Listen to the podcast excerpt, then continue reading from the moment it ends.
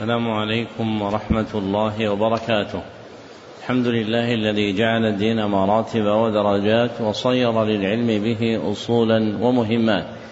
وأشهد أن لا إله إلا الله حقا وأشهد أن محمدا عبده ورسوله صدقا. اللهم صل على محمد وعلى آل محمد كما صليت على إبراهيم وعلى آل إبراهيم إنك حميد مجيد. اللهم بارك على محمد وعلى آل محمد كما باركت على إبراهيم وعلى آل إبراهيم إنك حميد مجيد. أما بعد فحدثني جماعة من الشيوخ وهو أول حديث سمعته منهم بإسناد كل إلى سفيان بن عيينة عن عمرو بن دينار عن أبي قابوس مولى عبد الله بن عمرو عن عبد الله بن عمرو بن العاص رضي الله عنهما أنه قال قال رسول الله صلى الله عليه وسلم الراحمون يرحمهم الرحمن ارحموا من في الأرض يرحمكم من في السماء. ومن آكد الرحمة رحمة المعلمين بالمتعلمين في تلقينهم أحكام الدين وترقيتهم في منازل اليقين. ومن طرائق رحمتهم إيقافهم على مهمات العلم بإقراء أصول المتون وتبيين مقاصدها الكلية ومعانيها الإجمالية يستفتح بذلك المبتدئون تلقيهم ويجد فيه المتوسطون ما يذكرهم ويطلع منه المنتهون إلى تحقيق مسائل العلم. وهذا المجلس الثاني في شرح الكتاب السادس من برنامج مهمات العلم في سنته العاشرة أربعين وأربعمائة وألف وهو كتاب اعتقاد أهل السنة والجماعة المعروف شهرة بالعقيدة الواسطية لشيخ الإسلام أحمد بن عبد الحليم ابن عبد السلام بن تيمية النميري الحراني رحمه الله المتوفى سنة ثمان وعشرين وسبعمائة. وقد انتهى بنا البيان إلى ما ذكره رحمه الله من أحاديث الصفات فإنه لما فرغ من ذكر الآيات القرآنية المشتملة على آيات الصفات أتبعها بالأحاديث النبوية الواردة عن النبي صلى الله عليه وسلم في هذا الباب لأن السنة وحي كالقرآن واستفتح رحمه الله بيانه بقوله ثم سنة رسول الله صلى الله عليه وسلم تفسر القرآن وتبينه وتدل عليه وتعبر عنه. فعلائق اتصال القرآن بالسنة أربع. فعلائق اتصال السنة بالقرآن أربع. أولها تفسير السنة للقرآن. تفسير السنة للقرآن. وثانيها تبيين السنة للقرآن. تبيين السنة للقرآن وثالثها دلالة السنة على القرآن. دلالة السنة على القرآن. ورابعها تعبير السنة عن القرآن. تعبير السنة عن القرآن. والعلاقتان الأولى والثانية من جنس واحد. فهما متصلتان في معناهما. والعلاقتان الثالثة والرابعة من جنس واحد فهما متصلتان في معناهما وبين كل جنس فرق.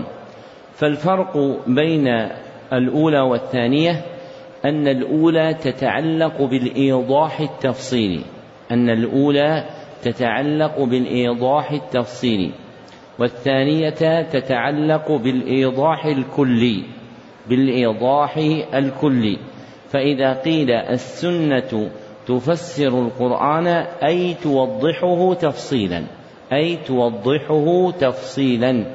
وإذا قيل السنة تبين القرآن أي توضحه إجمالا أي توضحه إجمالا على وجه كلي. والفرق بين الثالثة والرابعة أن الثالثة تتضمن مجيء السنة بنظير ما جاء به القرآن. أن السنة تتضمن مجيء السنة بنظير ما جاء به القرآن وأن الرابعة تتضمن مجيء السنة بمثل ما جاء به القرآن. تتضمن مجيء السنة بمثل ما جاء به القرآن. فمن المرتبة الثالثة مجيء السنة بالنزول. مجيء مجيء السنة بالنزول وهو يشارك في الباب أصل الإتيان والمجيء الواردان في القرآن. يشارك أصل الورود والمجيء أو أصل الإتيان والمجيء الواردان في القرآن. ومن الرابع مجيء السنة بإثبات اليد لله كورودها في القرآن. ومن الرابعة الرابعة مجيء السنة بإثبات اليد لله كمجيئها في القرآن. وتقدم أن المصنف ذكر من أدلة السنة ستة عشر حديثا وكلها في الصحيحين اتفاقا أو انفرادا سوى أربعة أحاديث. أولها قوله صلى الله عليه وسلم عجب ربنا من قنوط عباده وقرب غيره الحديث رواه ابن ماجه من حديث أبي رزين العقيل رضي الله عنه وفيه ضعف والمشهور في لفظه ضحك ربنا ضحك ربنا من قنوط عباده وقرب غيره ينظر إليكم أزلين الحديث ولم يروه أحد مسندا بلفظ عجبا.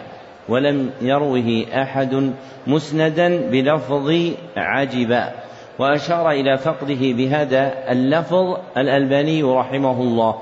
وأشار إلى فقده بهذا اللفظ الألباني رحمه الله. وقوله في الحديث غيره أي تغييراته من حال إلى حال. أي تغييراته من حال إلى حال.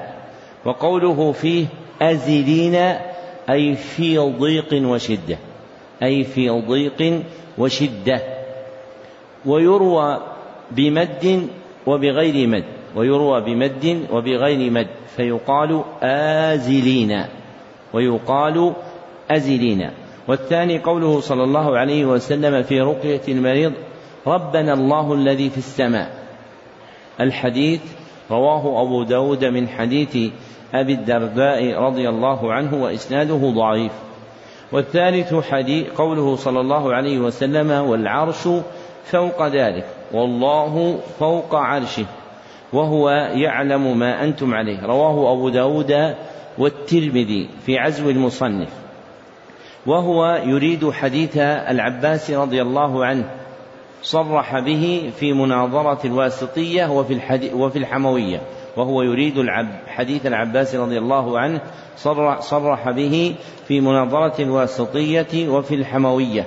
وليس هو عند أبي داود والترمذي بهذا اللفظ. وليس هو عند الترمذي أبي داود والترمذي بهذا اللفظ. بل هو عندهما بلفظ آخر. واللفظ المذكور هو من حديث ابن مسعود عند ابن خزيمة في كتاب التوحيد والطبراني في المعجم الكبير والحديث المذكور هو عند ابن خزيمة في كتاب التوحيد والطبراني في المعجم الكبير من حديث ابن مسعود وإسناده حسن ومثله لا يقال من قبل الرأي فهو موقوف من كلام ابن مسعود وله حكم الرفع وتقدم في شرح كتاب التوحيد في الباب الأخير. والرابع قوله صلى الله عليه وسلم أفضل الإيمان. الحديث رواه الطبراني في المعجم الأوسط والكبير من حديث عبادة رضي الله عنه وإسناده ضعيف. والأحاديث الصحيحة تغني عن الضعاف. وأورد المصنف تلك الأحاديث لأنها صحيحة عنده فإنه قال قبل سوقها وما وصف الرسول به ربه من الأحاديث الصحاح التي تلقاها أهل المعرفة بالقبول ثم ذكرها ومراده بالصحيح ما يندرج فيه الحسن ومراده بالصحيح ما يندرج فيه الحسن. فإن من أهل العلم من يريد بالحديث الصحيح الحديث المقبول من يريد بالحديث الصحيح الحديث المقبول فيندرج فيه الصحيح والحسن معا. فيندرج فيه الصحيح والحسن معا. فقوله هنا من الأحاديث الصحاح أي الثابتة المقبولة أي الثابتة المقبولة.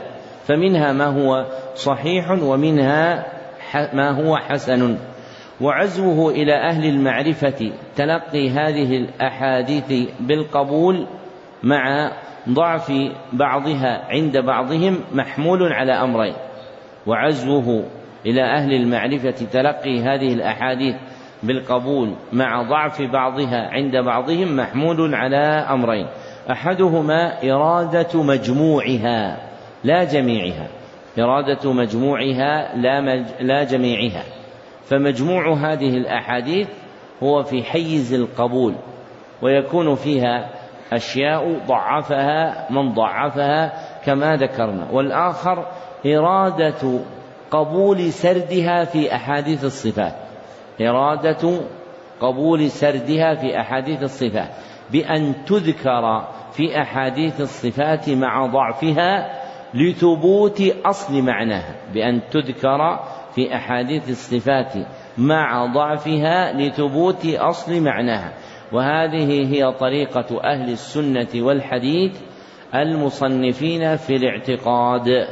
كأبي بكر الآجري وابن بطة واللالكائي وابن منده في جماعة آخرين فإنهم يذكرون الضعاف في الباب وقد يصرحون بضعفها لأنهم يجعلونها تابعة لما صح لأنهم يجعلونها تابعة لما صح. بقي التنبيه إلى أن لفظ حاجب في حديث عدي رضي الله عنه ما من أحد إلا سيكلمه ربه ليس بينه وبينه حاجب. أنه ثابت في النسخة المقروءة على المصنف. أنه ثابت في النسخة المقروءة على المصنف من هذه العقيدة. وهي رواية الكشميهني لصحيح البخاري. وهي رواية الكشميهني لصحيح البخاري فالمشهور في لفظه ليس بينه وبينه حجاب. ووقع في رواية الكشميهني للبخاري ليس بينه وبينه حاجب. واسم الإشارة ذلك في قوله وجب الإيمان بها كذلك عائد على قوله أولا من غير تحريف ولا تعطيل ومن غير تكييف ولا تمثيل. واسم الإشارة ذلك في قوله وكذا في قوله وجب الإيمان بها كذلك عائد على قوله أولا من غير تحريف ولا تعطيل ومن غير تكييف ولا تمثيل. فيؤمن بما جاء فيها من الأسماء والصفات إيمانا كالإيمان المتقدم ذكره عند مقدمة هذه العقيدة في ذكر القواعد. وهذه الأدلة الحديثية التي ذكرها اشتملت على أسماء وصفات إلهية. وعدة الأسماء الإلهية الواردة في هذه الأحاديث وعدة الأسماء الإلهية الواردة في هذه الأحاديث تسعة عشر اسما. الأول الرب. لقوله صلى الله عليه وسلم ينزل ربنا وقوله عجب ربنا إلى غيرها من الأحاديث. والاسم الثاني الله. لقوله صلى الله عليه وسلم لله أشد فرحا وقوله يضحك الله. والاسم الثالث رب العزة لقوله صلى الله عليه وسلم حتى يضع رب العزة أي صاحب العزة وهي صفة لله أي صاحب العزة وهي صفة لله. والاسم الرابع رب الطيبين لقوله صلى الله عليه وسلم أنت رب الطيبين ولا يصح في هذا الاسم دليل ثابت ولا يصح في هذا الاسم دليل ثابت والاسم الخامس رب السماوات السبع رب السماوات السبع والاسم السادس رب الأرض والاسم السابع رب العرش العظيم رب العرش العظيم. والاسم الثامن رب كل شيء. رب كل شيء. والاسم التاسع فالق الحب. فالق الحب. والاسم العاشر فالق النوى. فالق النوى. والاسم الحادي عشر منزل التوراة. منزل التوراة. ويجوز تشديده فيقال منزل التوراة. ويجوز تشديده فيقال منزل التوراة والاسم الثاني عشر منزل الإنجيل منزل الإنجيل. ويجوز تشديده أيضا. والاسم الثالث عشر منزل الفرقان منزل الفرقان. ويجوز تشديده أيضا. وهذه الأسماء كلها في حديث واحد. اللهم رب السماوات السبع ورب الأرض ورب العرش العظيم إلى آخر الحديث. وهي جميعا من الأسماء الإلهية المضافة. وهي جميعا من الأسماء الإلهية المضافة. والاسم الرابع عشر الأول. والاسم الخامس عشر الآخر. والاسم السادس عشر الظاهر. والاسم السابع عشر الباطن. وأربعتها في حديث واحد وهو قوله أنت الأول فليس قبلك شيء وأنت الآخر فليس بعدك شيء إلى تمام الحديث. والاسم الثامن عشر السميع السميع. والاسم التاسع عشر القريب القريب. وهما في قوله صلى الله عليه وسلم إنما تدعون سميعا قريبا إنما تدعون سميعا قريبا. وهذه الأسماء الإلهية التسعة عشر تتضمن أحد عشر صفة إلهية. تتضمن أحد عشر صفة إلهية. أو إحدى عشرة صفة إلهية. إحدى عشرة صفة إلهية.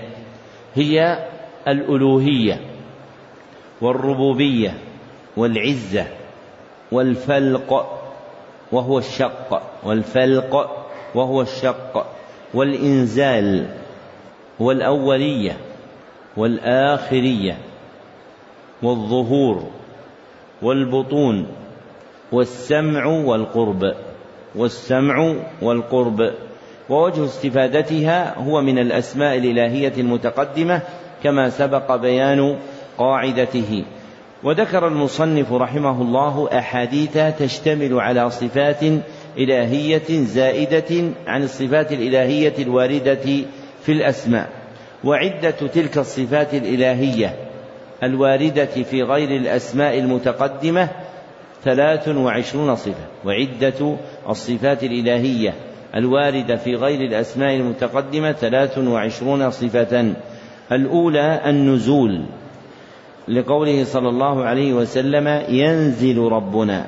والثانية والثالثة والرابعة الاستجابة والإعطاء والمغفرة. الاستجابة والإعطاء والمغفرة. في قوله صلى الله عليه وسلم ينزل ربنا حتى قال فيقول من يدعوني فأستجيب له. من يسألني فأعطيه. من يستغفرني فأغفر له. والصفة الخامسة الفرح. الفرح. لقوله صلى الله عليه وسلم لله أشد فرحا. والصفة السادسة الضحك.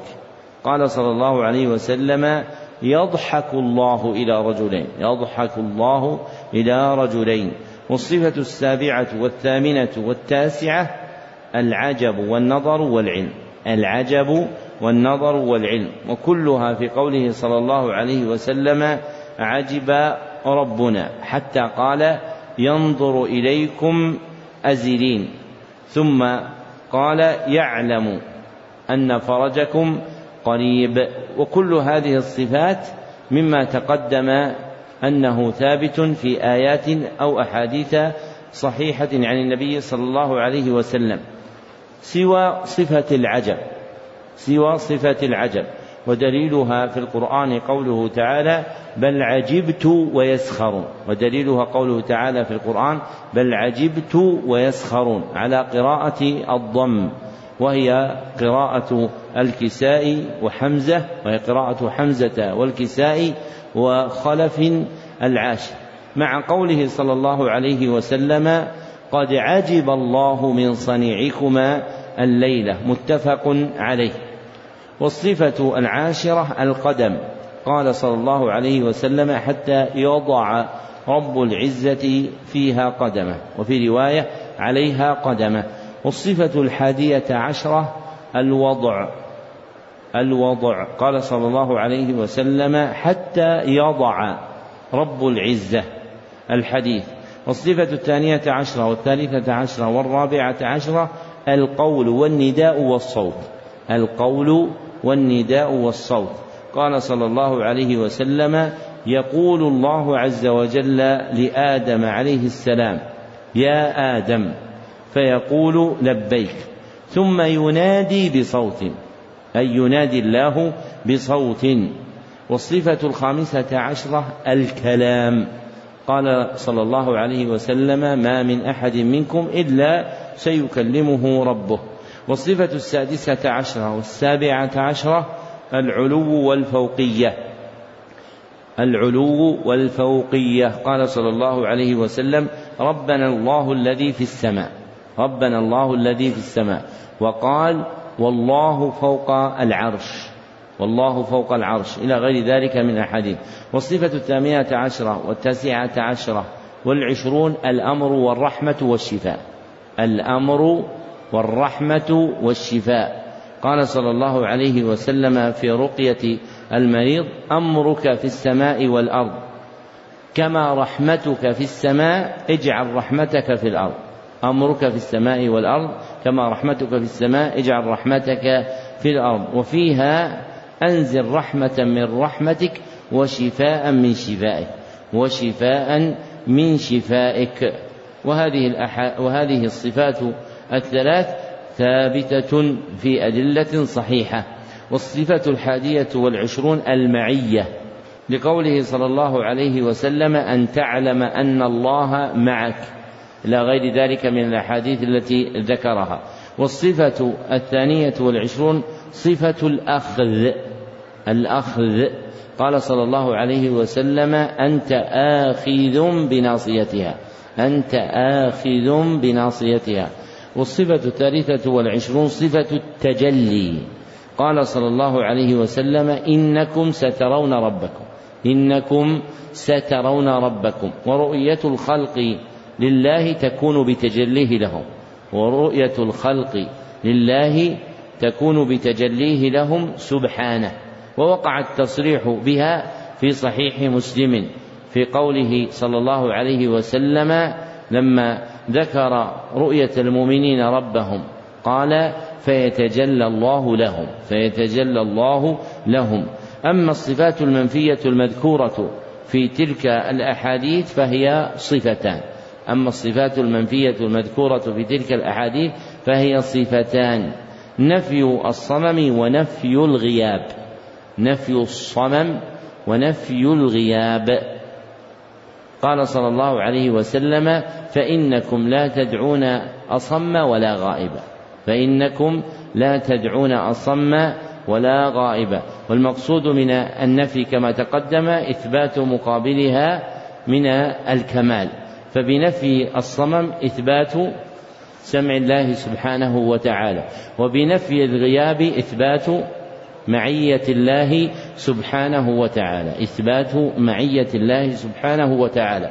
ولما فرغ المصنف من سرد هذه الأحاديث ذكر أن غيرها من الأحاديث له حكمها. فيؤمن أهل السنة والجماعة به من غير تحريف ولا تعطيل ولا تكييف ولا تمثيل.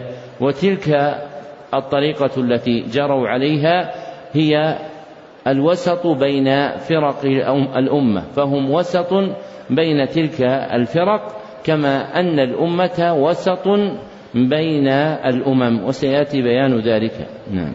أحسن الله إليكم. قال رحمه الله فهم وسط في باب صفات الله سبحانه وتعالى بين أهل التعطيل الجهمية وبين أهل التمثيل المشبهة وهم وسط في باب أفعال الله تعالى بين القدرية والجبرية وفي باب وعيد الله بين المرجئة وبين الوعيدية من القدرية وغيرهم وفي باب الإيمان والدين بين الحرورية والمعتزلة وبين المرجئة والجهمية وفي أصحاب رسول الله صلى الله عليه وسلم بين الروافض وبين الخوارج.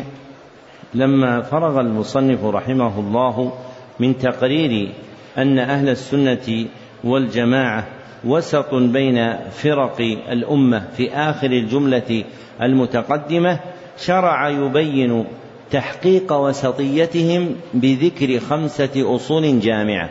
شرع يبين تحقيق وسطيتهم بذكر خمسة أصول جامعة. أولها باب أسماء الله وصفاته. باب أسماء الله وصفاته. فهم فيها وسط بين أهل التعطيل المنكرين لها. فهم فيها وسط بين أهل التعطيل المنكرين لها. وأهل التمثيل المبالغين في إثباتها بذكر مماثلها. وأهل التمثيل المبالغين في إثباتها بذكر مماثلها. وثانيها باب القدر المشار إليه بقوله باب أفعال الله. المشار إليه بقوله باب أفعال الله. فهم وسط فيه بين القدرية. الزاعمين أن العبد يخلق فعله وأن الله لم يقدره. الزاعمين أن العبد يخلق فعله وأن الله لم يقدره. والجبرية الزاعمين أن العبد مجبور على فعله لا اختيار له. وبين الجبرية الزاعمين أن العبد مجبور على فعله لا اختيار له. وثالثها باب الوعيد بالعذاب والعقاب. باب الوعيد بالعذاب والعقاب فهم وسط فيه بين المرجئة. الزاعمين أن فاعل الكبيرة لا يدخل النار ولا يستحق ذلك. بين المرجئة الزاعمين أن فاعل الكبيرة لا يدخل النار ولا يستحق ذلك. والوعيدية الذين ينفذون الوعيد أي يمضونه فلا يتخلف بحال. وبين الوعيدية الذين ينفذون الوعيد أي يمضونه فلا يتخلف بحال ويقولون فاعل الكبيرة مخلد في النار ويقولون فاعل الكبيرة مخلد في النار. ورابعها باب أسماء الإيمان والدين باب أسماء الإيمان والدين فهم وسط بين الحرورية وهم الخوارج فهم وسط بين الحرورية وهم الخوارج. والمعتزلة الذين يخرجون صاحب الكبيرة من الإيمان الذين يخرجون صاحب الكبيرة من الإيمان وبين المرجئة والجهمية الذين يجعلون فاعل الكبيرة مؤمنا كامل الإيمان وبين المرجئة والجهمية الذين يجعلون فاعل الكبيرة مؤمنا كامل الإيمان.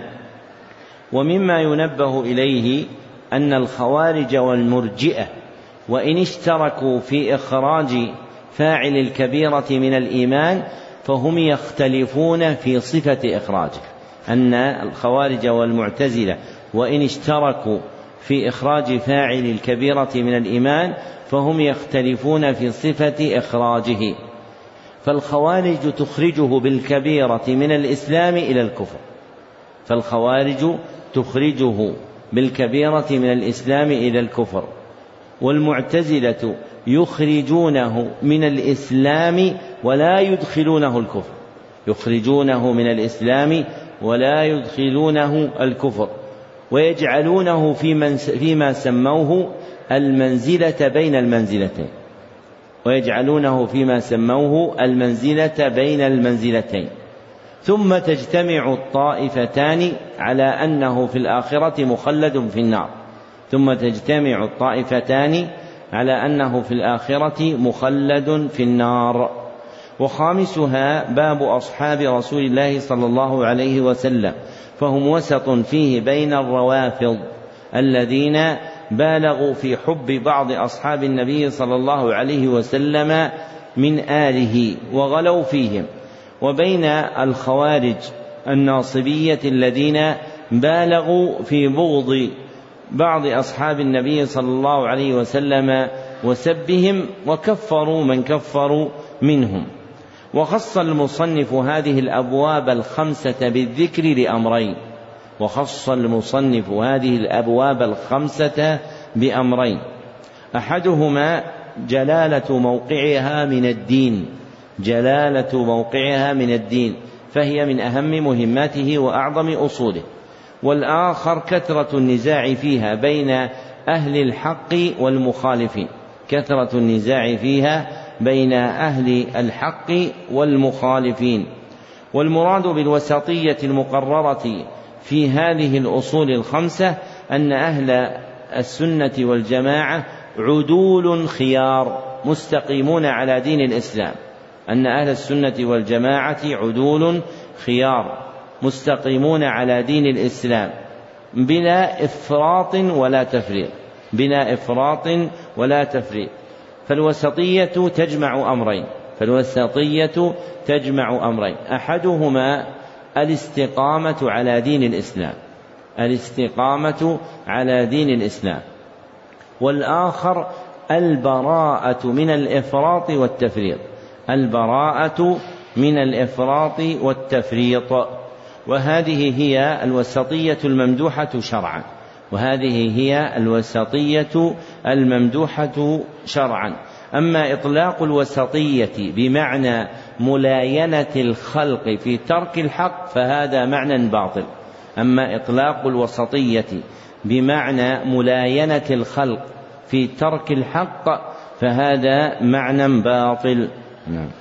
أحسن الله إليكم. قال رحمه الله وقد دخل فيما ذكرناه من الإيمان بالله الإيمان بما أخبر الله به في كتابه وتواتر عن رسول الله صلى الله عليه وسلم وأجمع عليه سلف الأمة من أنه سبحانه وتعالى فوق سماواته على عرشه علي على خلقه وهو سبحانه معهم أينما كانوا يعلم ما هم عاملون. كما جمع بين ذلك في قوله هو الذي الذي خلق السماوات والأرض في ستة أيام ثم استوى على العرش. يعلم ما يلج في الأرض وما يخرج منها وما ينزل من السماء وما يعرج فيها.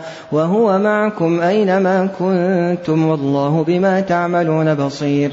وليس معنى قوله وهو معكم أنه مختلط بالخلق فإن هذا لا توجبه اللغة وهو خلاف ما أجمع عليه سلف الأمة وخلاف ما فطر الله عليه الخلق. بل القمر آية من آيات الله من أصغر مخلوقاته وهو موضوع في السماء وهو مع المسافر أينما كان وهو سبحانه فوق العرش.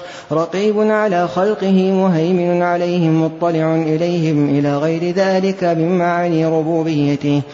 وكل هذا الكلام وكل هذا الكلام الذي ذكره الله من أنه فوق العرش وأنه معنا حق على حقيقته لا يحتاج إلى تحريف ولكن يصان عن الظنون الكاذبة. ودخل في ذلك الإيمان بأنه قريب من خلقه كما قال سبحانه وتعالى وإذا سألك عبادي عني فإني قريب أجيب دعوة الداع إذا دعان فليستجيبوا لي وليؤمنوا بي لعلهم يرشدون وقال النبي صلى الله عليه وسلم إن الذي تدعونه أقرب إلى أحدكم من عنق راحلته وما ذكر في الكتاب والسنة من قربه ومعيته لا ينافي ما ذكر من علوه وفوقيته فإنه سبحانه ليس كمثله شيء في جميع نعوته وهو علي في دنوه قريب في علوه. ذكر المصنف رحمه الله في هذه الجملة أن من الإيمان بالله الإيمان بعلوه ومعيته. أن من الإيمان بالله الإيمان بعلوه ومعيته. فهو سبحانه فوق عرشه علي على خلقه وهو معهم أينما كانوا فهو سبحانه فوق عرشه علي على خلقه وهما معهم أينما كانوا. وهاتان الصفتان من جملة الصفات الإلهية المتقدمة من جملة الصفات الإلهية المتقدمة. وأفردهما المصنف اجلالا لهما اجلالا لهما. لما احتف بهما من مخالفة أهل البدع الضالة ومناقضة أهل الأهواء العاطلة من نفاة علو الله سبحانه وتعالى كالجهمية ومن تبعهم ومن دعاة الحلول والاتحاد الزاعمين أن الله ممتزج بخلقه غير بائن منهم. تعالى الله عما يقوله الأفاكون علوا كبيرا. ولا يراد بالمعية أن الله عز وجل مختلط بالخلق فهذا لا توجبه اللغة التي خطبنا بها في القرآن كما أنه خلاف ما أجمع عليه سلف الأمة وما فطر الله عز وجل عليه الخلق. فالتوهم المذكور مردود بأصول ثلاثة. فالتوهم المذكور مردود بأصول ثلاثة. أولها أن هذا لا توجبه اللغة العربية التي خطبنا بها في الشرع. أن هذا لا توجبه اللغة العربية التي خطبنا بها في الشرع. فإن الإنسان يقول سريت والقمر معي. من غير اختلاط بينهما فإن الإنسان يقول سريت والقمر معي أي مشيت ليلا والقمر معي ولا يوجب ذلك اختلاطا بينهما. فالماشي في الأرض والقمر في السماء. وثانيهما أنه وثانيها أنه خلاف ما أجمع عليه سلف الأمة. أنه خلاف ما أجمع عليه سلف الأمة. وثالثها أنه خلاف ما فطر الله عز وجل عليه الخلق كافة أنه خلاف ما فطر الله عز وجل عليه الخلق كافة فالخلق مفطورون على التوجه إلى جهة العلو. فالخلق مفطورون على التوجه إلى جهة العلو. ثم ذكر أن كون الله فوق العرش وأنه معنا حق على حقيقته. لا يحتاج إلى تحريف ولكن يصان عن الظنون الكاذبة. فهو حق على حقيقته بما يعرف من اللسان العربي مع الصيانة عن الظنون الكاذبة مثل أن يظن أن ظاهر قوله في السماء أن السماء تقله أي تحمله أو تظله أي تغطيه وتكون فوقه فهذا باطل بإجماع أهل العلم والإيمان.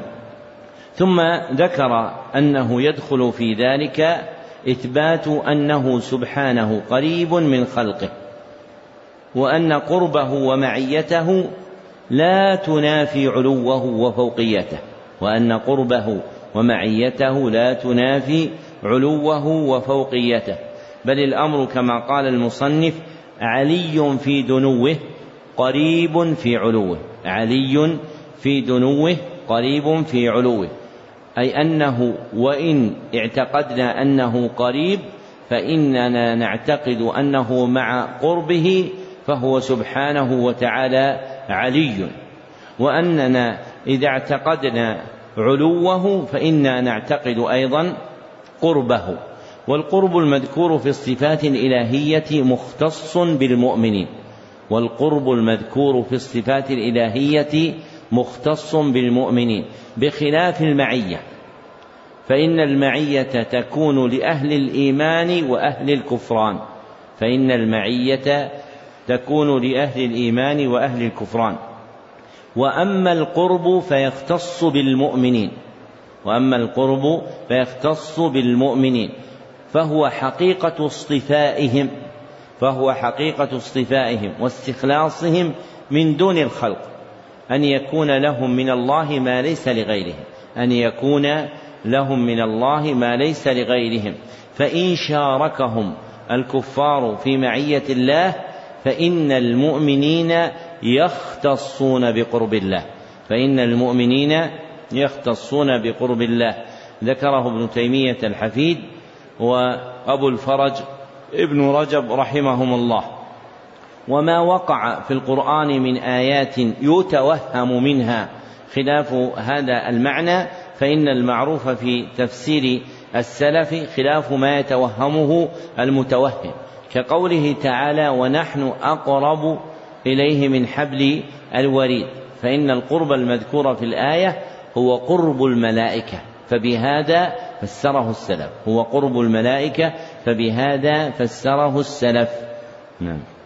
أحسن الله إليكم. قال رحمه الله ومن الإيمان به وبكتبه الإيمان بأن القرآن كلام الله سبحانه وتعالى منزل غير مخلوق منه بدا وإليه يعود وأن الله تكلم به حقيقة وأن هذا القرآن الذي أنزله على نبيه محمد صلى الله عليه وسلم هو كلام الله حقيقة لا كلام غيره.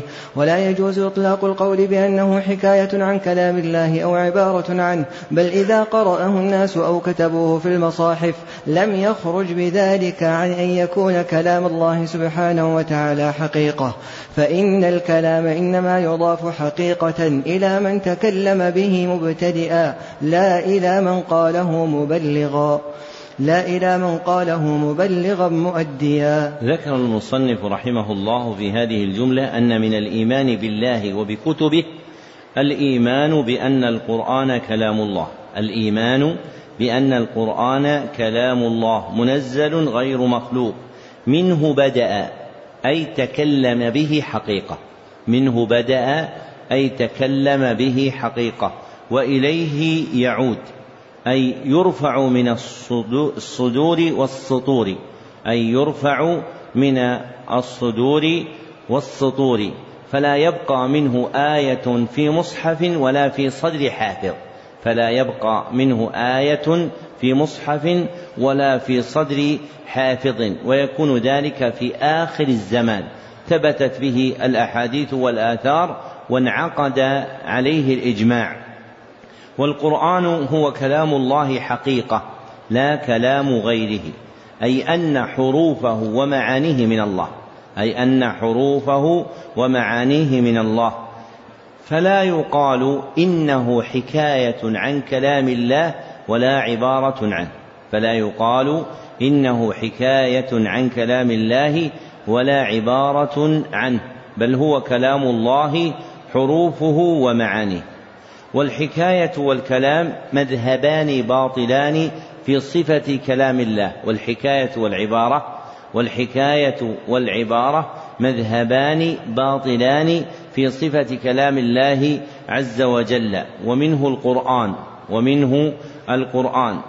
فإن الكل فإن الكلابية والأشعرية زعموا أن الكلام صفة قائمة بذات الله أن الكلام صفة قائمة بذات الله.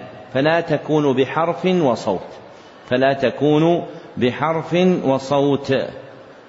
وكذا غيره من الكتب الإلهية. وكذا غيره من الكتب الإلهية.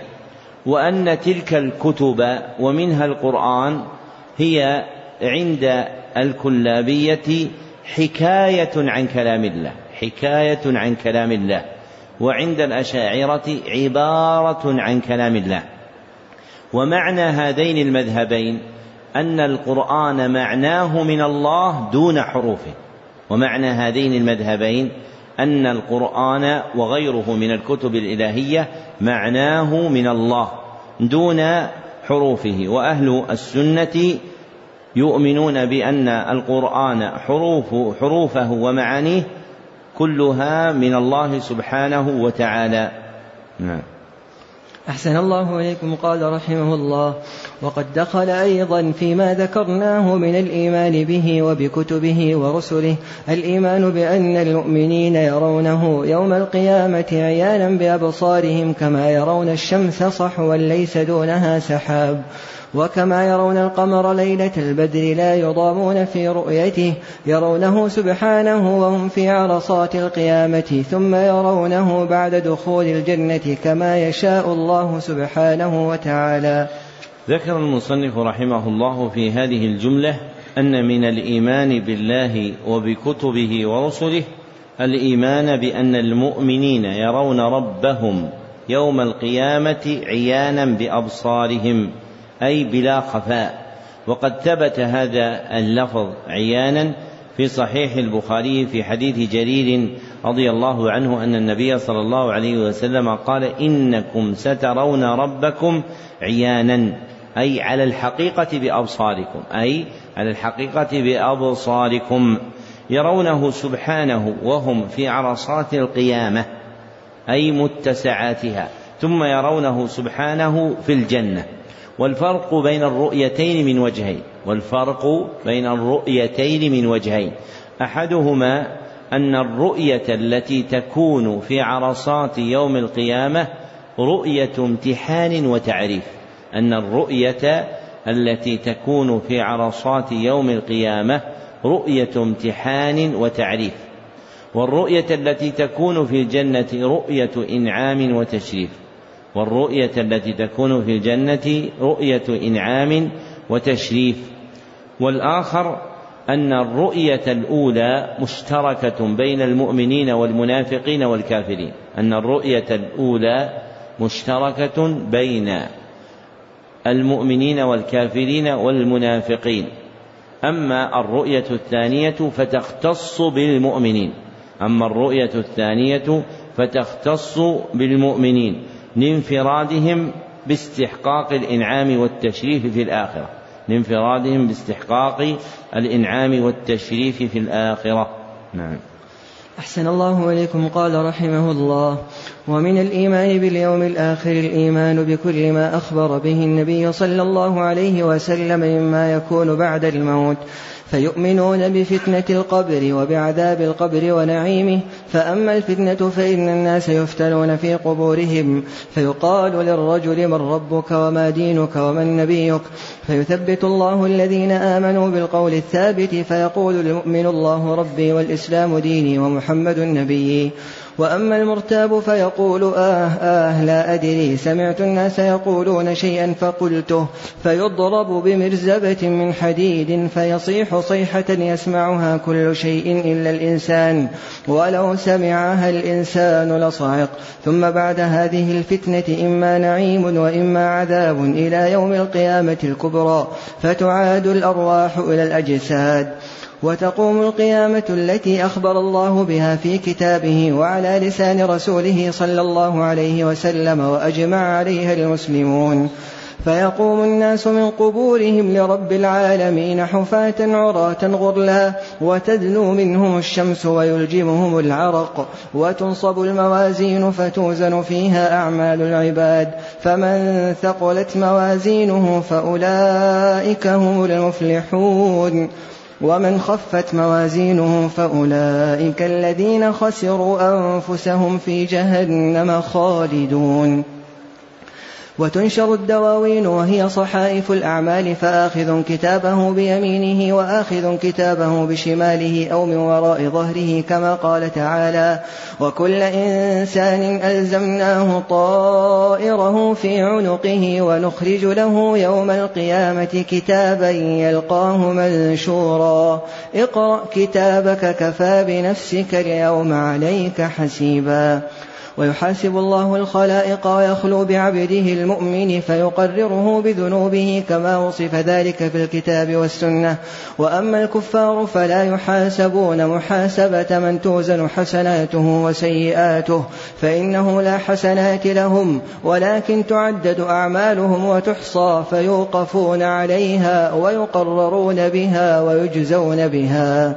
وفي عرصة القيامة الحوض المورود لمحمد صلى الله عليه وسلم. ماؤه أشد بياضا من اللبن وأحلى من العسل طوله شهر وعرضه شهر. آنيته عدد نجوم السماء فمن شرب منه شربة لم يظمأ بعدها أبدا.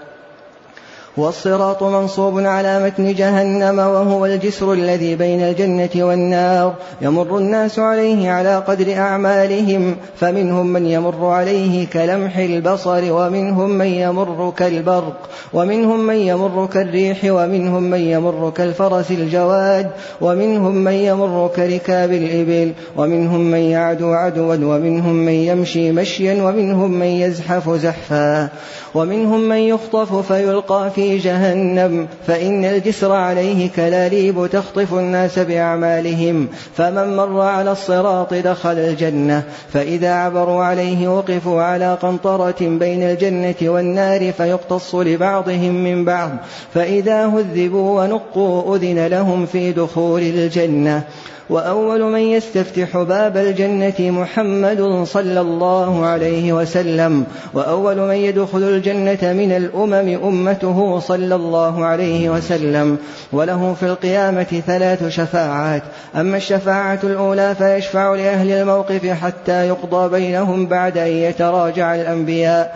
آدم ونوح وإبراهيم وموسى وعيسى بن مريم عليهم من الله السلام. الشفاعة حتى تنتهي إليه. وأما الشفاعة الثانية فيشفع في أهل الجنة أن يدخلوا الجنة وهاتان الشفاعتان خاصتان له. وأما الشفاعة الثالثة فيشفع في من استحق النار وهذه الشفاعة له ولسائر النبيين والصديقين وغيرهم. فيشفع في من استحق النار ألا يدخلها ويشفع في من دخلها أن يخرج منها. ويخرج الله تعالى من النار أقواما بغير شفاعة بل بفضل رحمته ويبقى في الجنة فضل عمن دخلها من أهل الدنيا فينشئ الله لها أقواما فيدخلهم الجنة. وأصناف ما تتضمنه الدار الآخرة من الحساب والثواب والعقاب والجنة والنار وتفاصيل ذلك مذكورة في الكتب المنزلة من السماء والأثارة من العلم المأثور عن الأنبياء وفي العلم الموروث عن محمد صلى الله عليه وسلم من ذلك ما يشفي ويكفي فمن ابتغاه وجده. شرع المصنف رحمه الله في هذه الجملة يبين الركن الخامس من أركان الإيمان وهو الإيمان باليوم الآخر. واليوم الآخر على ما ذكره هو كل ما أخبر به النبي صلى الله عليه وسلم مما يكون بعد الموت. هو كل ما أخبر به النبي صلى الله عليه وسلم مما يكون بعد الموت. فهو اسم لما يكون بعد الموت. فهو اسم لما يكون بعد الموت. وعده ابن سعدي في التنبيهات اللطيفة ضابطا جامعا. وعده ابن سعدي في التنبيهات اللطيفة ضابطا جامعا. فيؤمن أهل السنة والجماعة بفتنة القبر وهي سؤال الملكين العبد وهي سؤال الملكين العبد عن ربه ودينه ونبيه.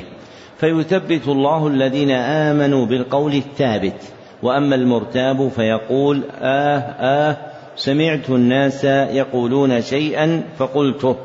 والمشهور في لفظ الحديث ها ها.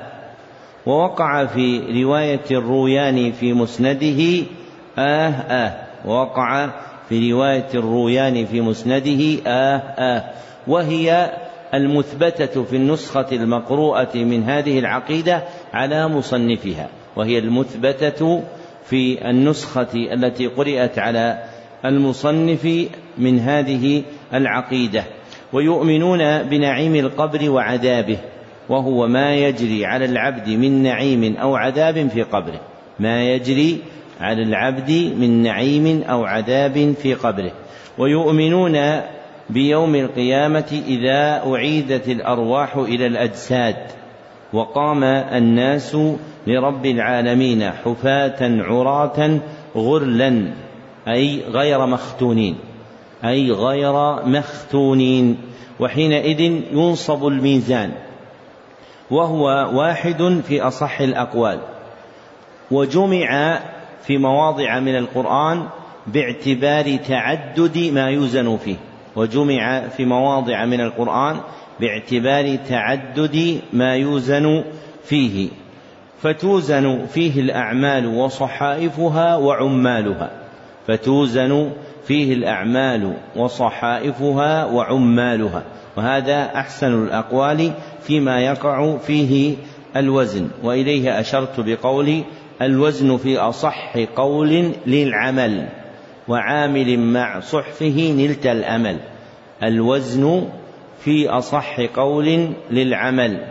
وعامل مع صحفه نلت الأمل. وتنشر الدواوين وهي صحائف الأعمال. سميت دواوين لأنه تدون فيها الأعمال. سميت دواوين لأنه تدون فيها الأعمال. أي تكتب. فيأخذ المؤمن كتابه بيمينه. ويأخذ الكافر كتابه بشماله وراء ظهره. ويحاسب الله الخلائق. والحساب في الشرع عد أعمال العبد يوم القيامة. والحساب في الشرع عد أعمال العبد يوم القيامة. وله درجتان. إحداهما الحساب اليسير. إحداهما الحساب اليسير. وفيه تعرض أعمال العبد عليه ويقرر بها. وفيه تعرض أعمال العبد عليه ويقرر بها. والأخرى الحساب العسير الحساب العسير. وفيه تعرض أعمال العبد عليه ويناقش فيها وتستقصى عليه. وفيه تعرض أعمال العبد عليه ويناقش فيها وتستقصى عليه. والكفار لا يحاسبون محاسبة من توزن حسناته وسيئاته. إذ لا حسنة لهم في الآخرة. إذ لا حسنة لهم في الآخرة. فإنهم يأتون يوم القيامة وقد جوزوا بحسناتهم في الدنيا. فإنهم يأتون يوم القيامة وقد جوزوا بحسناتهم في الدنيا. ولكنهم يحاسبون بالتقرير على أعمالهم والتوبيخ عليها. ولكنهم يحاسبون بالتقرير على أعمالهم والتوبيخ عليها. وفي عرصات القيامة وهي متسعاتها الحوض المورود لرسولنا صلى الله عليه وسلم ولكل نبي حوض ولكن حوض محمد صلى الله عليه وسلم هو أعظمها وصفا وأكملها حالا. ويؤمن أهل السنة بالصراط وهو جسر منصوب على متن جهنم. وهو جسر منصوب على متن جهنم. أي على ظهرها. أي على ظهرها. يوصل إلى الجنة. يوصل إلى الجنة.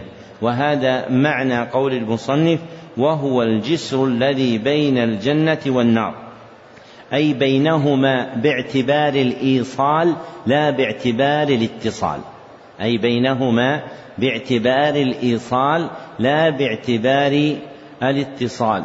فإن الجنة لا تكون في حيز وتكون النار في حيز ويكون الجسر في حيز بينهما. وإنما يكون الجسر منصوبا على متن جهنم. ثم من مر عليه ينتقل بعد ذلك إلى الجنة. فقوله وهو الجسر الذي بين الجنة والنار أي باعتبار كونه موصلا إلى الجنة لا باعتبار أنه بين طرفي الجنة والنار. يمر عليه المؤمنون فقط على الصحيح من أقوال أهل السنة.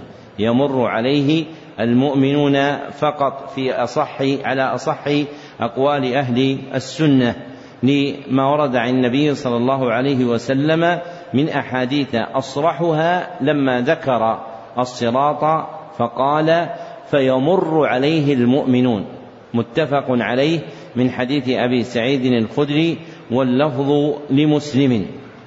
فيمر عليه المؤمنون على قدر أعمالهم فمنهم من يمر عليه كلمح البصر ومنهم من يمر عليه كالبرق ومنهم من يمر كالريح ومنهم من يمر كالفرس الجواد ومنهم من يمر كركاب الإبل أي الإبل الرواحل التي تتخذ للركوب أي الإبل الرواحل التي تتخذ للركوب. فمن مر على الصراط دخل الجنة بخلاف من أخذته كلاليب النار من عصاة المؤمنين فإنهم يدخلون النار ثم يخرجون منها. والكلاليب جمع كلاب وكلوب. والكلاليب جمع كلاب وكلوب. وهو حديدة معوجة الرأس ذات شعاب. وهي حديدة معوجة الرأس ذات شعاب.